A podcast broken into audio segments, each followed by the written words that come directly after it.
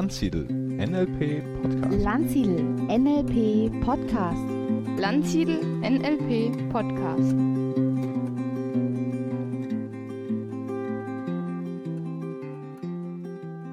Ja, also jetzt für die äh, Podcast-Hörer. Wir sind hier gerade in Hamburg äh, in unserem NLP-Institut bei Clemens Groß. Haben gerade auch NLP in a Week, haben hier einige Teilnehmer im Raum. Wenn also vielleicht noch externe Fragen kommen, dann sind sie von den Teilnehmern hier im Raum. Ja, Clemens, ich freue mich mal wieder hier in Hamburg zu sein. Ich bin ja jetzt in letzter Zeit doch immer mal wieder da und ähm, ein bisschen auch so in die Stadt verliebt und das ist eigentlich ganz nett hier zu sein und auch bei dir hier im Institut und fühle mich da ganz zu Hause. in deinem Zuhause jetzt, in deinem, in deinem Heim. Ähm, ja, wo fangen wir denn mal an? Wir haben uns ja, haben uns vor langer Zeit kennengelernt, vor zehn Jahren jetzt, fast 2000, 2001. 1999. 99 sogar. Ja, mhm, genau. Okay. Stuttgart.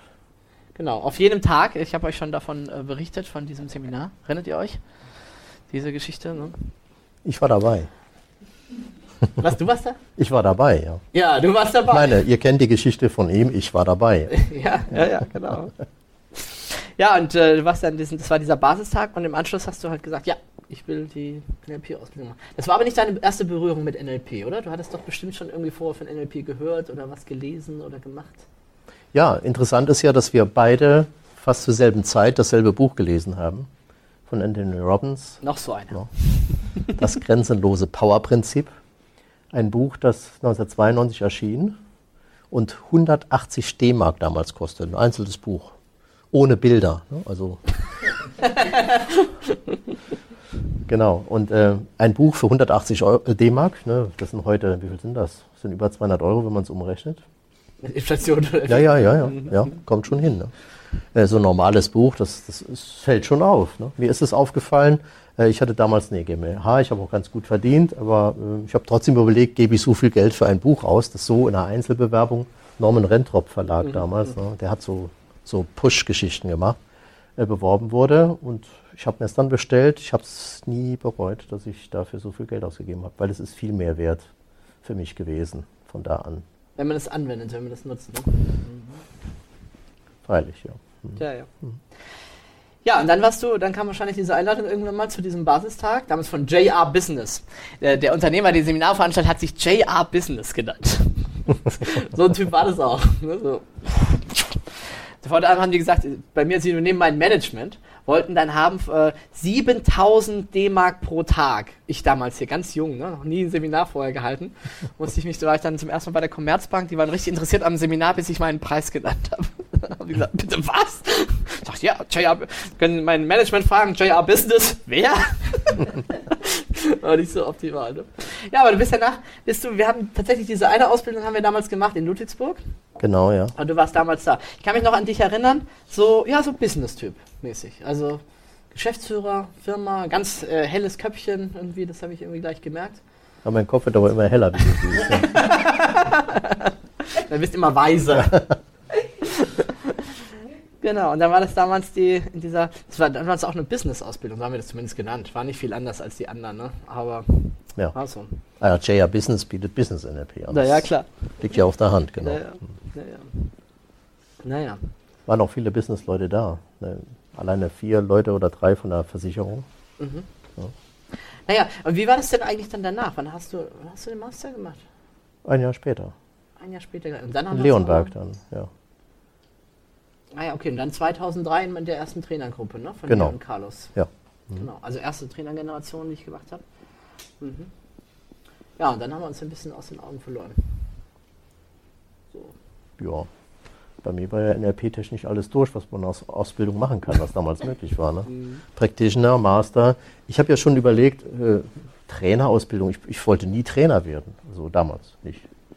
Und, äh, aber ich wollte unbedingt mit NLP mehr machen. Und äh, da gab es nur eins, es gab nur die Trainerausbildung. Das war der einzige Grund, warum ich die Trainerausbildung überhaupt angefangen habe. Mhm. Ja. Ähm, also im Master habe ich ja den Schluss äh, gefasst, das beruflich zu machen, NLP. Und habe mich damals auch äh, noch in der Masterausbildung zur Heilpraktikerschule angemeldet. Ah, okay. Und fing dann auch an, bei einem Arzt zu arbeiten als äh, Praktikant erstmal. Ich Stimmt, daran erinnere ich mich noch, ja. Wollte damals Praktikum bei ihm machen, bei einem Arzt, weil die Heilpraktiker, die ich so kannte in meiner Ecke im Saarland, die haben sich sehr auf kleine Sachen spezialisiert. Da konntest du keine Bandbreite lernen. Und der Arzt, äh, der auf Naturheilkunde spezialisiert war, der hat sehr viel angeboten. Also der hat sehr viel gemacht. 20 Therapeuten in der Praxis so ungefähr. Und äh, da konnte ich halt wirken. Das war für mich von außen zu sehen sehr krass. Ne? So ein, so ein Business-Typ, so ein Geschäftsführer irgendwie unterwegs und auf einmal macht er so ein Praktikum bei einem Arzt. Ja. Äh, Wahrscheinlich jetzt auch nicht mit mega viel äh, Geld, was man da verdient irgendwie. Und das nächste, was ich gehört habe, äh, Heilpraktiker und Ja. dann Hamburg irgendwann. Dann kam ja auch, wann war dieser, das war noch ein bisschen später, ne? dieser äh, Wohnortwechsel. Ja, wir haben doch 2005 dieses äh, NLP-Camp an der Nordsee gehabt in Grummendeich, äh, wo parallel Practitioner, Master und Trainer ausgebildet wurden. Hast du ja organisiert. Da war ich als Co-Trainer dabei in der Mastergruppe. Hat er mal äh, abends Tanzkurse gegeben. Du warst damals ein Tänzer. Das war Salsa, ne? So Ja, ich habe 20 Jahre meines Lebens aktiv getanzt. Ja. ja, genau. Und ähm, als ich dann von Krummendeich zurückfuhr Richtung Saarland, bin ich durch Hamburg gekommen. Ich habe damals eh überlegt, als Heilpraktiker im Saarland äh, verdienst du nicht viel, ähm, da läuft, läuft dir keiner die Bude ein und das ist auch nicht so, so, so anerkannt. Äh, in Hamburg war ich dann auf dem Kongress, kurz danach, nach Krummendeich und habe dann gesehen, naja, hier hat das einen ganz anderen Stand, hier gehen die Leute professionell damit um und äh, ich wollte sowieso den Wohnort wechseln und da hat mir Hamburg richtig gut gefallen. Ja. Aber was hat diesen Sprung bewirkt, so aus dem, aus dem Business? Weil ich das von außen mitgekriegt habe, äh, lief das Geschäft ja irgendwie auch nicht schlecht oder so. Aber dann zu sagen, so, ich wechsle jetzt in einen ganz anderen Bereich, ich werde jetzt Heilpraktiker, ich gehe auf Gesundheit, was, äh, Naja, als ich mit NLP anfing, das war ja 92, ging es mir eigentlich darum, ich hatte Mitarbeiter, die ich ein bisschen besser führen wollte. Äh, ich wollte mich selber auch ein bisschen verändern und das funktionierte nicht so. Und dann hatte ich ganz hässliche Lieferanten. Baubranche. Also ich weiß nicht, wie die aussahen zum Teil, aber so wie sie sich am Telefon gebärdeten, das war halt extrem. Das hat mir nicht gefallen. Und damit, ich wollte diese Kommunikation verändern. So bin ich dann zu NLP gekommen überhaupt. Da habe ich es angewandt. Das hat wunderbar funktioniert. Und als ich dann ähm, ja, in der praktischen Ausbildung war, habe ich gemerkt, das hat ja ganz viel therapeutische Effekte. Und als ich da die ersten Formate machte im Therapie-Kontext, funktionierte das so gut, dass ich dachte, oh, das wird meins. Da möchte ich hin. Mich hat das eh schon immer fasziniert. Mein, meine Studienwünsche waren Medizin, Psychologie, Philosophie, Naturwissenschaft, irgendwas, egal was, oder Wirtschaft oder Recht oder Ingenieurwesen. und das hast du dann Und ich habe dann Wirtschaft und Ingenieurwesen studiert, damit ich, das gab es als Kombistudium Wirtschaftsingenieur, damit ich wenigstens zwei verschiedene Themen zusammen integriert erleben kann, weil ansonsten hätte ich mich zu spezialisieren müssen. Und dann war das für mich dann ähm, ja, nach, der, nach dem Master Heilpraktikerschule. Die meisten machen dann ja den kleinen Heilpraktiker, den sogenannten, also den, den für Psychotherapie. Und ähm, ich saß dann in so einer Schule drin, da gab es so ein Einführungsvideo, was ist überhaupt ein Heilpraktiker, wie macht man die Ausbildung, es gibt den kleinen, den großen.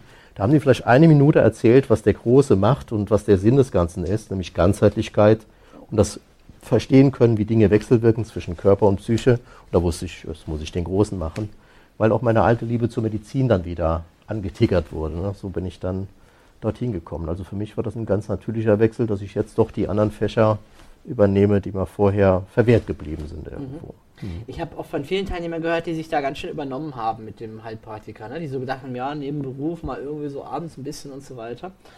Ähm, aber bei dir hatte ich keine Bedenken, weil ich mich immer an eine Geschichte erinnere, die du irgendwie mal erzählt hast über, über Mensa, über irgendeinen Mhm. Intelligenzclub. Ähm, wie war das denn? Hast du mir das mal erzählt? Ja, die, die Mensa ist ja dieser Club der Hochbegabten. Mhm. Da Und- warst du mal, ne? Irgendwie zu Besuch oder, oder zu so einem Test. Ja, als ich 16 war, äh, konnte man sich da per Brief und so, damals gab es ja noch keine elektronischen Möglichkeiten, äh, bei denen anmelden und dann einen Test, da man, bekam man so einen Vorabtest zugeschickt. Und dann haben sie mir eine Testfrage geschickt, die ich dann beantworten sollte, die noch nie jemand gelöst hat, also offiziell. Dann habe ich die beantwortet und bekam dann von denen eine Musterlösung zurück. Die Musterlösung war schlechter als meine, also so, so ging mir das. Meine war sehr viel besser. Äh, Ich habe da nie einen Response von denen bekommen. Aber da war der Verein für mich irgendwo tot, weil irgendwie waren immer die zu doof. Ich bin übrigens jetzt Mitglied bei denen, ja. Seit, ja? seit ein paar Monaten, ja, ja. Ah, okay. Weil in Hamburg habe ich die dann doch vor fünf Jahren kennengelernt, seitdem ich hier wohne. Ja. okay. Habe auch schon ein paar Vorträge dort gehalten. Mhm. Und als du nach Hamburg gekommen bist, ähm, da hast du auch sie mal kennengelernt, oder? Ja, genau. Ja, erstmal habe ich ihren Chef kennengelernt, weil so ein Zufall, ne? ich fahre äh, nach Krummendeich, habe ich mir Hamburg angeguckt, habe gedacht, oh, das könnte ja interessant sein, Hamburg. Dann war ich auf dem Kongress, der äh, einen Monat später in, in Potsdam damals war oder Berlin, ich weiß gar nicht mehr, vom DVNLP. Und ähm, da habe ich dann ihren Chef kennengelernt. Heilpraktiker in Hamburg, hat er da erzählt bei einer Vorstellungsrunde. Wir waren so in einer kleinen Gruppe, gab es eine Vorstellungsrunde, ich bin Heilpraktiker in Hamburg. Ja. Und dann hier war ich auf dem Kongress, ja, und über diese Geschichte habe ich dann Sima kennengelernt. Das war zeitgleich, ja. Mit dem, auch mit dem Wunsch, hierher zu ziehen. Ne? Und äh, sie war zu dem Zeitpunkt schon als Heilpraktikerin ja, angestellt? Oder? Angestellt Okay. äh, in dieser Praxis, eine sehr große Praxis, auch schon einige Jahre dort. Und äh, dann habe ich dann auch so mal fallen lassen bei ihr, ja, ich würde mich gerne selbstständig machen. Sagt sie, ja, sie auch. dann war ich äh, ja in Hamburg schon unterwegs, habe mir Lokalitäten angeguckt und habe ich gesagt, ja, am liebsten da, Winterhude, da, Mühlenkamp, sagt sie, genau da. Ne, ich habe das nur kurz gesehen, es hat mir direkt gefallen und sie hat gesagt, das ist der beste Platz, äh, um da eine Praxis aufzumachen. Übrigens haben wir dann vier Monate später die Praxis dort eröffnet. Ja. Nach unserem ersten Treffen. Oder waren es fünf Monate? Können auch fünf gewesen sein, ja. Ja, und dann kam ja irgendwann ich auf die Idee, äh, man könnte ja mal hier noch Landsiedel, Filialen und so weiter machen. Und ja, du warst so der Erste mit dabei, ne? Damals mit dem Franz Josef, Ja, wir waren die beiden Ja. ersten, genau. wo wir das gestartet haben, die erste Zeit. Und dann, ja, wie war das für dich, so in der Anfangsphase dann? Ja, ich fand das direkt logisch und toll. Ne? Du hast mich gefragt am Telefon, ich habe ja lange überlegt, so zwei Minuten ungefähr, ob ich es machen würde. naja, äh, damals war das so, eine Praxis zum Laufen zu kriegen, ist ja nicht leicht. Ähm, ich habe all mein Geld reingesteckt, erstmal, was aus der Firma rauskam. Und ähm, das ging auch einigermaßen, aber dann hast du gar nicht so viel zu tun am Anfang. Ich habe dann äh, erstmal bei einem Institut angefangen, äh, um dort als Lerntherapeut noch zu arbeiten, so stundenweise. Und da waren die Wochenenden aber immer noch frei. Und da kommst du und sagst, ey, du könntest doch am Wochenende ausbilden. Und dieses Institut, bei dem ich da als Freier mitarbeitete, die hatten auch noch Räume, die am Wochenende leer standen. Ja, und dann haben wir das da gemacht. Es war alles ein bisschen klein dort. Ne? Der größte Raum hatte gut 30 Quadratmeter, aber es gab viele kleine Nebenräume für die kleinen Übungsgruppen, die man ja braucht. Und ähm, ja, wir haben uns da auch irgendwie arrangiert. Ich erinnere mich, ich war ja auch einmal dann dort, mal mit einer Mastergruppe. Ne? Genau. Ja. Mal, was äh, fasziniert dich am NLP? Ich meine, du bist ja jetzt schon einige Jahre jetzt dabei, jetzt ja auch als äh, Lehrtrainer, jetzt momentan. Was fasziniert dich da am NLP? ja, wie viel Zeit haben wir? In der Kürze liegt die Würze. ja, habe ich erzählt, dass ich auch gerne Philosophie studiert hätte. oh ja, hast du. Also es gab mal so einen äh, Punkt, da war ich 15, äh, da ging es darum, ob ich ein Fach wähle, Religion weiterzumachen oder Ethik. Religion musstest du, wenn du in einer Religionsgemeinschaft warst. Ich war in einer drin, aber ich wäre rausgegangen, nur um Ethik machen zu können. Das heißt Philosophie irgendwo. Und ähm, ja, da fing das an, dieser Virus in mir, dass ich mich ganz extrem für Philosophie interessiert habe. Und NLP ist für mich, also ein großer Teil davon hat eine philosophische Basis, die ich einfach wundervoll finde.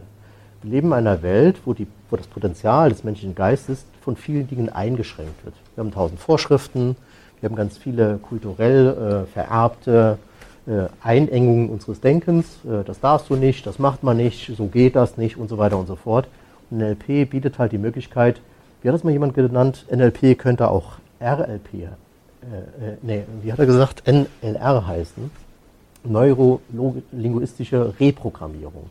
Dass wir zu dem zurückkommen, was wir als Menschen mitbringen, wenn wir auf die Welt kommen. Guck dir mal ganz kleine Kinder an, ne? so zwei, drei Jahre alt, wie sie die Welt sehen, wie sie offen sind, wie sie an alles rangehen, ohne Vorbehalte. Manchmal wird es ein bisschen gefährlich, aber ne, was da alles in deren Geist sichtbar wird und wie sie dann auch sind, wenn sie 30 sind und äh, dann immer nur stur so in eine Richtung gehen, Scheuklappen haben, die zwei Quadratmeter groß sind. Und NLP bietet halt die Möglichkeit, das aufzuweichen, aufzumachen, so wie es mir gefällt. Das heißt, ich kann in äh, Bereiche vordringen, äh, die ich mir selber aussuche. Ich kann das Risiko einstellen. Also das ist einfach wundervoll, was das angeht. So die Basis, die Grundlage. Naja, ansonsten, wie, wie oft haben wir Verhalten, die uns einschränken, die wir mit NLP halt gewünscht verändern können. Oder äh, zwischenmenschlicher Kontakt. Äh, ich habe äh, Wirtschaft studiert, ich habe Maschinenbau studiert. Was du nicht lernst, obwohl es in beiden Berufen wichtig ist, wie gehst du mit deinen Mitarbeitern um, wie gehst du mit Kollegen um, wie gehst du mit Kunden um. Und äh, was spielt überhaupt eine Rolle, wenn Menschen miteinander kommunizieren? Das ist ja, es wird so viel Wert auf, auf das Wort gelegt, das Gesprochene. Dabei passiert viel, viel mehr, aber auch im Wort, was so zwischen den Zeilen steht, was in der Tonalität zu hören ist und was dann in der inneren Welt der, der teilnehmenden äh, Kommunikationspartner abgeht. Das erklärt NLP auf, in meiner Sicht auf eine Art und Weise, wie es noch nie zuvor getan wurde. Das heißt, es fasst vieles zusammen, was wir Kommunikationstechnik, philosophisch und so weiter eigentlich aus den Lehren der letzten 2000 Jahre lernen könnten, aber was praktisch heutzutage nicht passiert. Das fasst NLP zusammen, finde ich. Mhm, mh. Für mich ist es auch so dieses, dieses pragmatische, dieses äh, zu gucken, es in Schritte zu kleiden für manche, dass man es gut lernen kann. Gerade am Anfang ist es ja wirklich hilfreich, so eine Art, so ein Kochrezept auch zu haben in unseren NLP-Formaten. Ne? Tue erstens, zweitens, drittens. Was ich bemerke in den Trainings, dass vielen Menschen, die vielleicht jetzt noch nicht mit Philosophie studiert haben oder ja. einen Hintergrund haben, dass es ihnen sehr schnell erlaubt, erste Ergebnisse zu erzielen. Ja, das hätte, hätte, mir geholfen. Ich war ja in meiner philosophischen Krise Da war ich so 21, 22, weil ähm, ich hatte viel verstanden, was die alten Philosophen vor allem so äh, proklamiert haben. Nur kein Mensch hat das gelebt, auch die nicht. Ne? Das heißt, es waren alles Theoretiker, die haben schöne Dinge erzählt, aber es gar nicht gemacht. Und das ist der Punkt. NLP kommt mehr von der praktischen als von der theoretischen Seite. Das heißt, sie tun Dinge, die funktionieren. Und da steckt, äh, egal wo, wo du bist, also auch in der Heilpraktik, da steckt für mich immer die Wurzel drin. Was nutzt die tollste Theorie, wenn du sie nicht anwendest? Der schönste Gedanke ist doch nicht viel wert, wenn du ihn nicht in Handeln verwandeln kannst. Mhm. Und das macht NLP. Mhm. Und dann entstehen daraus wieder neue Gedanken und vor allem sehr tiefe Gefühle und eine Harmonie in deinem inneren Ganzen. Mhm. Äh, jetzt mal Heilpraktiker, Gesundheit, NLP. Äh, wie passt das für dich zusammen oder wie ergänzt sich das? Wie kann jemand, äh, wie kann man als Heilpraktiker NLP anwenden, nutzen oder den Menschen damit helfen? Ja, wo soll ich anfangen? naja, ich sag mal so, bei uns in Nachbarstadt, da gibt es ja einen, der hat ja auch eine ganz berühmte Heilpraktikerschule, die machen Homöopathie. Ja. Der schwört drauf, wenn du bei dem ins Büro reinkommst, dass überall die kleinen Kügelchen, also, und der sagt für alles, egal was, äh, du musst nicht zum Arzt gehen, nimm einfach die Kugeln, was hast du, guck dich kurz an, irgendwie, ne, hat er so seine, und ja. dann weiß er, das und das brauchst du und alles ist gut. Ne? So, das ist so die Homöopathie. Richtung. Ne? Wie ist denn das jetzt, wenn ich jetzt zu dir komme, zum Beispiel als Heilpraktiker? Ja, also zunächst mal, NLP kann man auch homöopathisch anwenden. okay. Es gibt ja viele kritische Stimmen von seiner Schulmedizin, dass Homöopathie ja nichts anderes als Placebo-Effekte hat. Und äh, Placebo heißt, irgendetwas heilt, aber ich brauche gar keinen Stoff dafür. Sondern es ist eher der innere Glaube, den kann ich auch mit NLP wecken. Nur vielleicht sehr viel genauer, als ich mit Homöopathie kann. Weil Homöopathie aus meiner Sicht tickert irgendwo so einen Teil an. Im Immunsystem oder im, im, im psychosomatischen System des Menschen, der das nimmt. Tickert irgendeinen Teil an. Aber mit NLP kannst du eben ganz tief auf die Suche gehen und kannst Anreize geben, die ganzheitlicher wirken, als es Homöopathie tut. Deshalb äh, könnte ich das so einsetzen. Mhm. Und du kannst es natürlich auch ganz streng psychotherapeutisch anwenden. Es gibt so viele äh, Geschichten, weshalb auch Leute zum Therapeuten kommen die, die Verhaltensprobleme haben, die äh, Traumata auflösen wollen, Phobien oder irgendetwas, da kannst du es wundervoll einwenden. Und natürlich auch psychosomatisch. Ne? Wie viele Krankheiten, das weiß auch die Schulmedizin, hat einen psychologischen Hintergrund, einen psychischen Hintergrund, der körperliche Symptome zeigt. Und äh, auch wenn es keinen Zusammenhang gibt, den man beschreiben kann, wirkt doch ein Symptom auch wieder auf die Psyche. Das heißt, es gibt auch eine somatopsychische Reaktion die man mit NLP bearbeiten kann. Hast du mal für uns so, wie ein, so ein Fallbeispiel? Mal jemand, der irgendwie mit irgendeinem Problem oder irgendeiner Sache zu dir gekommen ist und wie bist du damit umgegangen? Jetzt aus Heilpraktiker oder aus NLP-Sicht, je nachdem. Ja, ja ich habe gerade zwei Borderliner. Mhm. Und ähm, naja, Borderline, das, das, das Bild äh, ist ja differenziert genug oder auch schwierig genug, weil es ja gar nicht so leicht zuzuordnen ist. Ähm, die erstmal Probleme damit haben mit der Diagnose, was Borderline ist, weil sie selber gar nicht verstehen, was sie da haben.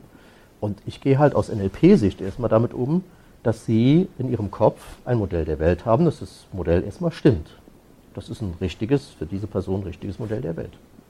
Und ähm, dass Borderline nichts anderes ist, also aus meiner Sicht, als eine Kombination von, von einem Modell der Welt und Verhalten, Reaktionen und nichts anderes. Mhm, Ja, ich fange auch oft erst an und ähm, erzähle den Patienten, dass das, was in ihnen ist, dass das sein Verhalten ist, das wahrscheinlich einen guten Grund hat, warum es entstanden ist, dass die Gefühle gute Gründe haben, warum sie entstanden sind und das erst einmal richtig ist und nur weil irgendjemand sagt, es ist eine Erkrankung oder eine Störung, heißt es noch lange nicht, dass es eine ist. Das kann sein, dass es völlig sinnvoll ist, was da passiert, und zwar gesund, eine gesunde Reaktion ist.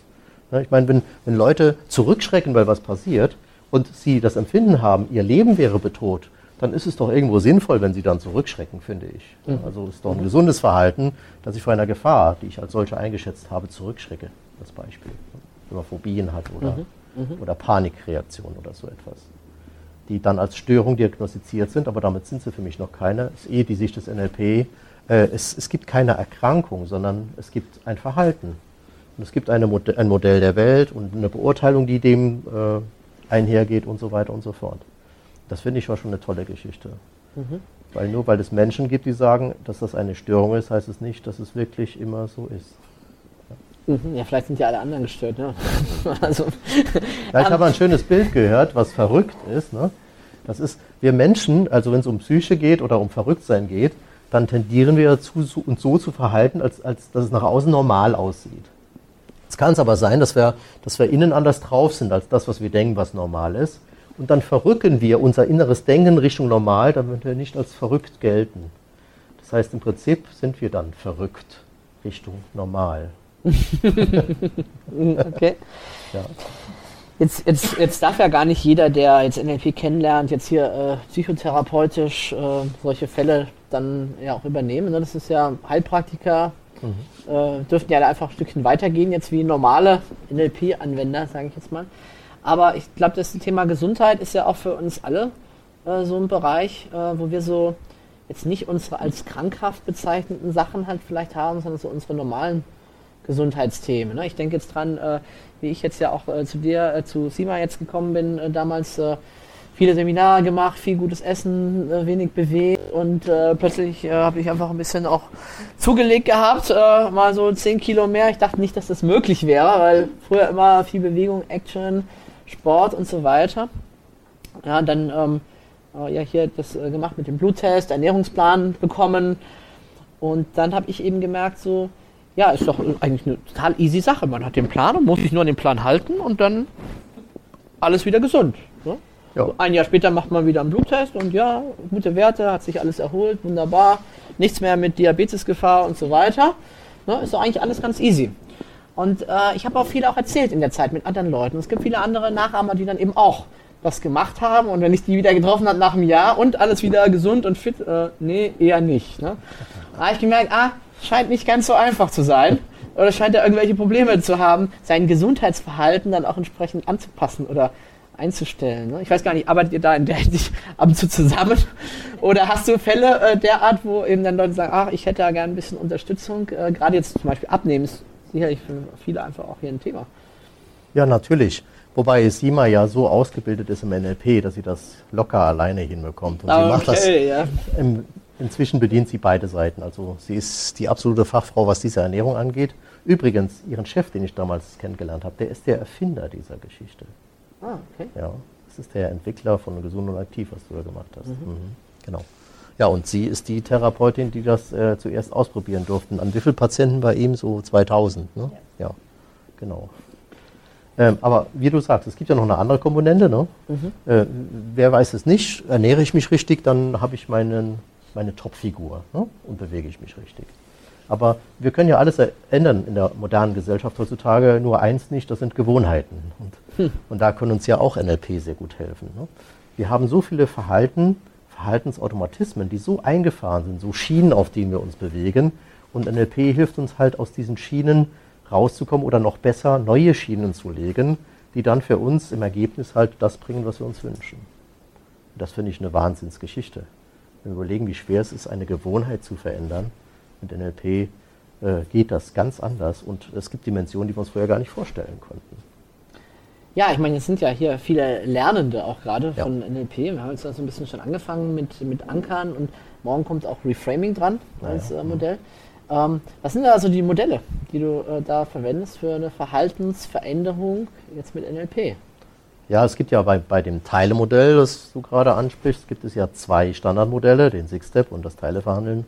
Und die wende ich permanent an, um Verhalten zu verändern. Im Moment haben wir ja gerade eine Aktion laufen mit Raucherentwöhnung. Mhm. Und wir haben jetzt seit Juli ist das, haben wir 120 Leuten vom Rauchen befreit. Heute hatte ich fünf. Na, okay, deswegen vorhin, ja. ja das heißt, äh, ich, ich mache da ein bisschen Eintrancen und ähm, dann mache ich einfach einen Six-Step mit ihnen, und zwar einen offen. Das heißt, ich weiß gar nicht, was in den Menschen vorgeht, aber diesem Pro Modell liegt ja zugrunde, dass hinter jedem Verhalten eine positive Absicht steckt. Das heißt auch Verhalten, die wir ablehnen, wie zum Beispiel Rauchen, wo wir sagen, ah, das ist ja nur schlecht, das ist ja für gar nichts gut. Und ähm, mit diesem Format finden wir heraus, was unbewusst in diesem Menschen Gutes daran ist. Es gibt etwas Gutes daran, dass bei jedem etwas anderes ist. Und wenn er das findet und dafür ein Ersatzverhalten findet, das zudem noch harmonisch zu dem Rest seiner, seiner Absichten passt, dann kommt er davon weg. Ansonsten nicht. Weil was würdest du tun, wenn ein, ein, ein Bedürfnis von dir nicht mehr erfüllt wird? Wenn du sagst, ich höre jetzt auf zu rauchen und du rauchst nicht mehr, dann wird irgendein Bedürfnis nicht erfüllt. Hier geht es nicht um Sucht oder so, sondern ein, ein, ein, ein Wert, der bei dir dann verletzt wird, weil du ihn nicht erfüllst dann sucht sich dein, dein Unbewusstes, sucht sich einen Weg, den zu erfüllen und der einfachste ist, dann doch wieder anzufangen zum Beispiel. Oder was anderes oder zu machen. Oder, ne? was, Ersatz, äh, oder was Schlimmeres zu machen sogar. Ne? Mhm. Oder, ja, mhm. oder was anderes eben. Ne? Gut. Mhm. Wir haben die letzten zwei Tage so ein bisschen an der Oberfläche gekratzt, was NLP ist. Was mich interessieren würde, ist, wo geht NLP überhaupt hin? Gibt es bestimmte Strömungen, gibt es Trends, ähm, die ihr beobachtet? Hm. Also, also ein Trend, den ich die letzten Jahre beobachtet habe, ist, dass äh, nicht mehr so arg viel Neues äh, dazu gekommen ist und passiert ist. Äh, nicht mehr so die revolutionären neuen Dinge. So im Kleinen schon, aber nicht mehr so jetzt auch die Submodalitäten entdeckt oder Timeline-Konzepte oder sowas. Und ich hatte den Eindruck, dass es schon passiert, die Dinge wurden entdeckt, aber sie wurden halt unter Copyrights ausgegliedert. Es gibt ja so ein bisschen im NLP die Geschichte, dass äh, Bandler dann später die ganze NLP-Community verklagt hat, sie hätten hier sein von ihm erfundenes äh, ihm entwendet und er hat äh, Haussucht verloren. Das Gericht hat entschieden, das ist inzwischen allgemein gut. Was willst du überhaupt? Ne? Äh, so in dieser Art. Und das haben jetzt andere ein bisschen anders gemacht. Ob das jetzt Wingwave ist, EMDR oder verschiedene Techniken, die gerade so entstanden sind die letzten Jahre. Er selber übrigens auch äh, mit Neurohypnotic Repatterning oder Neurosonics oder Design Human Engineering. Also Ben, da laufen neue Dinge jetzt aufgelegt, die für mich alle Spielarten des Alten sind, aber halt Trademark, Copyright, Schützen und so weiter. Und ich habe den Eindruck, dass sehr viele Menschen das dann gar nicht mehr unter NLP, was sie Neues entwickelt haben, unter NLP haben laufen lassen, sondern gesagt, das ist jetzt was anderes. Das nennen wir jetzt hier äh, irgendwie anders. Äh, NLP mit Kinesiologie ist dann irgendwie äh, Wingwave und, äh, und EMDR und jetzt Matrix und so die verschiedensten Sachen, die jetzt gerade so entstehen dass die Leute dann eher sagen, ja, das wirtschaftlich ist das für mich interessanter, wenn da jetzt mein Name draufsteht und ich mein eigenes äh, Ding irgendwie laufen habe. Ähm, innerhalb der NLP-Community gibt es da schon, es gibt einige äh, Modelle, die noch dazugekommen sind, die noch so passiert sind. Äh, sehr interessant zum Beispiel ist äh, das soziale Panorama von Lukas Derk, das ist aber auch schon wieder ein bisschen, äh, bisschen älter. Oder es gibt in Australien gibt's einen, den Richard Bolstad, der gerade sehr stark da sich verschiedene Sachen anschaut, unter anderem auch zum Thema äh, Glück äh, der Zen-Mönche und wie machen die denn das und da ein Modeling-Projekt hat oder mal Spiritualität und NLP zu verknüpfen. Also dieser Trend, NLP in verschiedenste Bereiche weiter zu verbreiten, den treffe ich auch heute noch an. So, ob das jetzt äh, damals schon gleich ähm, Therapie, Rolfing, Verkaufen, Führungskräfte war und später dann irgendwann Skifahren, Golftraining und so weiter. Also das, äh, das passiert schon, schon noch, aber so die revolutionären Dinge, vermissen wir gerade ein bisschen. Das ist auch, äh, und lange Zeit wurde das auch gar nicht so äh, von den Leuten gefordert oder trainiert. Und ich selbst habe das auch nicht gemacht. Ich war die ersten Jahre als Lehrtrainer selber auch damit beschäftigt, äh, gute Kurse zu machen, ordentlich die Grundlagen zu vermitteln. Und jetzt auch erst so die letzten zwei, drei Jahre haben wir zum Beispiel diesen Advanced Master Kurs neu im Curriculum, nochmal so nach dem Master so einen Nachschlag. Und das ist so ein schöner Kurs, weil man hat eigentlich schon so das das, was es so gibt, abgedeckt mit dem Master. Wenn man so seine ordentlich seinen Kurs gemacht hat, dann kennen die all diese Sachen schon. Die brauchen auch ein bisschen Übung und Anwendung dazu. Aber jetzt kann man mal darüber hinausgehen. Jetzt kann man anfangen, damit zu spielen. Und ich habe dann nicht dem Rat des DVNP gefolgt und gesagt, wir machen jetzt dann Business-Spezialisierung oder eine äh, Therapiespezialisierung oder eine Gesundheitsspezialisierung. Kann man alles machen, ist auch, ist auch gut. Sondern ich habe gesagt, ich trainiere dort mal, wie entwickelt man NLP weiter generatives NLP. Wie kann jemand selbstständig neue Formate schaffen und generieren? Und das ist für mich auch ein guter Anspruch gewesen, Lernen auf einem neuen Level. Also nicht die erste Ebene des Lernens, ich vermittel euch jetzt NLP-Inhalte, sondern die zweite Ebene, ich vermittel euch jetzt, wie man selber NLP sich beibringen, lernen kann und dann, wie man NLP entwickeln kann. Einer, der da für mich auch ein großes Vorbild ist, das ist der Michael Grinder. Das ist der Bruder vom John Grinder. Äh, Michael Grinder ist etwa zehn Jahre jünger als sein großer Bruder, hat über ihn natürlich NLP von frühester, seit es das gibt, halt mit aufgesaugt. Und der ist Lehrer. Und der hat eben in diesem Schulsystem, der hat da richtig tolle Modelle entwickelt, wie man NLP anwendet äh, im Klassenzimmer. Der war dann auch, äh, gut, die, die, Amerikaner haben immer tolle Titel, der war dann US National Director for Education und hat dann da tausende von Stunden mit Lehrern zugebracht, wie die jetzt mit Hilfe von NLP den Unterricht interessanter machen können. Ähm, manche Lehrer hier sagen, mal gut, man kann nicht alles anwenden, das ist ein bisschen anderes Schulsystem auch. Michael Gründer hat die letzten Jahre gemerkt, dass offenbar die, die Trainer auch eine sehr lukrative Zielgruppe sind und hat sehr viel im Bereich Gruppendynamik entwickelt. Wie kann ich also NLP jetzt im Umgang mit Gruppen einsetzen? Und da gibt es sehr spannende Tools. Und das merke ich auch bei uns so in, in den Trainerseminaren, dass viele Leute aus der Trainerszene, die sind total begeistert, wie pragmatisch und klar die NLP-Anwendungen die Ideen sind, die wir dort äh, für Gruppen haben. Also da passiert schon einiges, nur ist das dann ein bisschen weg von diesem Basis-NLP, wo halt jeder so sagt, so, das ist so das erste Buch, das ich aufschlage, beschäftigt sich jetzt mit, mit diesen Dingen. Ne? Also ich glaube, es geht äh, sehr stark, es geht weiter, aber in die Tiefe mehr. Und also so das, nachdem man schon einiges kennt, was mache ich jetzt noch dann damit? Da passiert schon einiges auf, auf dem Level. Das, das sehe ich auch bei uns an den äh, Masterarbeiten in der, in der Masterausbildung, da sollen die Teilnehmer ja ein bisschen mal was Eigenständiges mal darstellen, auch wie sie NLP praktisch nutzen und anwenden. Ja, also vielleicht mal so viel ein Antwortversuch äh, von mir. Also wo geht NLP hin? Ich habe es jetzt mal bezogen auf die in Richtung äh, jetzt, wie entwickelt sich das NLP als solches, jetzt als Disziplin weiter. Jetzt eine andere Frage ist natürlich, wie entwickelt sich NLP weiter gesellschaftlich, Akzeptanz, Anerkennung von den Verbänden her. Das ist nochmal eine andere Richtung von der Frage. Aber vielleicht. Äh, haben sehr stark über die Heilberufe geredet. Mhm. Ist das im Businessbereich? Wächst da die Akzeptanz oder bleibt es eher gleich? Ähm, was ich wahrnehme, ist äh, gemischt. Also es gibt nach wie vor Firmen, wo ganz früh schon NLP-Trainer verbrannte Erde hinterlassen haben wo man als Trainer, wenn man es in seinem Lebenslauf drinstehen hat, schon sich gar nicht vorstellen braucht, wo schon klar ist, äh, hallo, wollen wir nicht. Und auf der anderen Seite aber viele Firmen, die ganz bewusst damit arbeiten. Es gibt kaum große Firmen, äh, Personalleiter, also gerade die Personalabteilung beschäftigen sich natürlich als allererstes damit, die nicht äh, auch eine NLP-Ausbildung haben, ob sie es zugeben oder nicht. Wir haben mal, das ist auch schon wieder ein, zwei Jahre her, haben wir uns mal bei, der International äh, bei dem internationalen NLP-Trainerverband, haben wir uns mal zusammengesetzt und mal gesagt, hier mal Karten auf dem Tisch, welche Unternehmen trainierst du? Wo warst du schon mal drin? Inhouse-Training. Jetzt nicht kommen eins zum offenen Seminar. Das machen manche in ihrer Freizeit auch noch, ne, wenn sie es nicht dürfen von der Firma. So, dass sie dann sagen, ja, NLP ist schon wichtig, aber meine Firma mag es nicht. Ich melde mich mal verdeckt irgendwo an und besuche mal dann so einen Kurs oder so am Wochenende oder in Bildungsurlaub oder ich noch ein bisschen anmelden, aber so halt Urlaub dann dafür genommen äh, sondern so richtig offiziell, wen macht ihr? Und dann haben wir äh, eine gewagte These aufgestellt, nämlich, dass äh, äh nachdem so einige Trainer da waren und ihre Firmen offen gedeckt haben, dass etwa 90 Prozent äh, aller DAX-Unternehmen mit NLP arbeiten. Und also es ist schon eine, eine aus meiner Sicht eine ganz, ganz breite Menge. Also ich selbst habe auch viele Europäische Zentralbank gearbeitet, Automobilfirmen oder so. Also es ist schon sehr stark verbreitet. Aber ganz unterschiedlich noch. Ne? Also für ein paar noch, oh, bleib mir weg. Und für andere, bei uns kannst du dich überhaupt nicht, kommst du, du bist überhaupt keine Führungskraft, wenn du nicht NLP hast. Und gerade was natürlich also ganz starke Finanzdienstleistungsbranche, ne? also so die am Kunden auch dran sind, die sofort spüren, hey, wenn unsere Leute besser beraten, besser verkaufen, dann haben wir, spüren wir das sofort in unseren Umsätzen, Gewinnen und so weiter.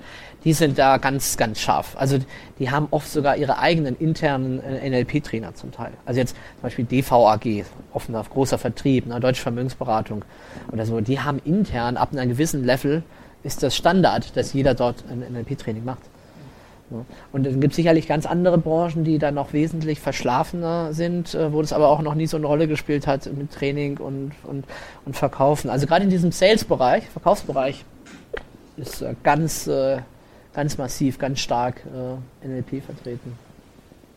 Ja, ich habe auch den Eindruck gewonnen, so über die Jahre, wie ich es beobachtet habe, viele Dinge werden ja über die Wissenschaft gefördert. Und die Wissenschaft verschließt sich ja eher NLP, also Psychologen, mhm. NLP, mhm. ne?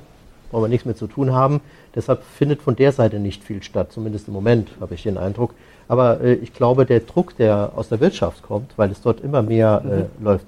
Vor kurzem habe ich doch Leute gehabt, die eben in Personalentwicklung arbeiten, Psychologen sind. Eine neue Psychologin kam da rein. Und dann hat er gesagt, oh, ich muss schnell noch einen NLP-Kurs machen, weil ich darf hier nur arbeiten, wenn ich eine NLP-Ausbildung nachweise, als Psychologin wohlgemerkt. Ne? Also die, die Wissenschaft, äh, die Wirtschaft macht langsam Druck, weil es funktionale Mechanismen sind. Davon äh, gehe ich aus, das merken die und deshalb passiert da schon etwas. Hat sich schon deutlich gemerkt. Vor zehn Jahren ist man in der Wirtschaft äh, mehr auf Ablehnung gestoßen, als es heute ist. Hier findet man öfters Zustimmung. Aber es gibt immer noch sehr unterschiedliche Stimmen. Mhm. Ja. Mhm. Frage, äh, wie wichtig ist die Ethik jetzt äh, im Gesichtspunkt des NLP-Trainer? Da du sagst, dass jetzt ein ähm, Fokus von Einzelnen auf System übergeht.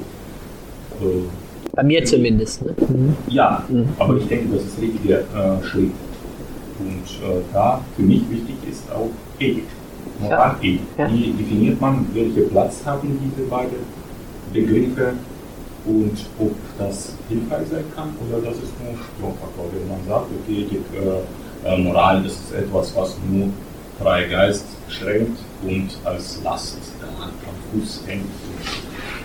Äh, was denkst du dazu? Ja, Ethik. Also aus NLP-Sicht, aus meiner NLP-Sicht, ich, ich kann euch ja immer nur erzählen, was ich darüber denke. Weil das ist ja der springende Punkt. Es wird ja oft gefragt, wie ist es denn? Es, wer ist es? Ne, frage ich gerne zurück. Wie ist es? Wie ist NLP? Ich habe keine Ahnung, wie NLP ist. Ich weiß nur, wie NLP für mich ist weil wir haben eine schöne Grundannahme, jeder Mensch hat in sich ein Modell der Welt, nicht die Welt. Wir können die Welt aufnehmen und wir nehmen sie so wahr, wie unsere Sinne das hergeben und die Konditionierung unserer Sinne. Und dadurch entsteht ein Modell.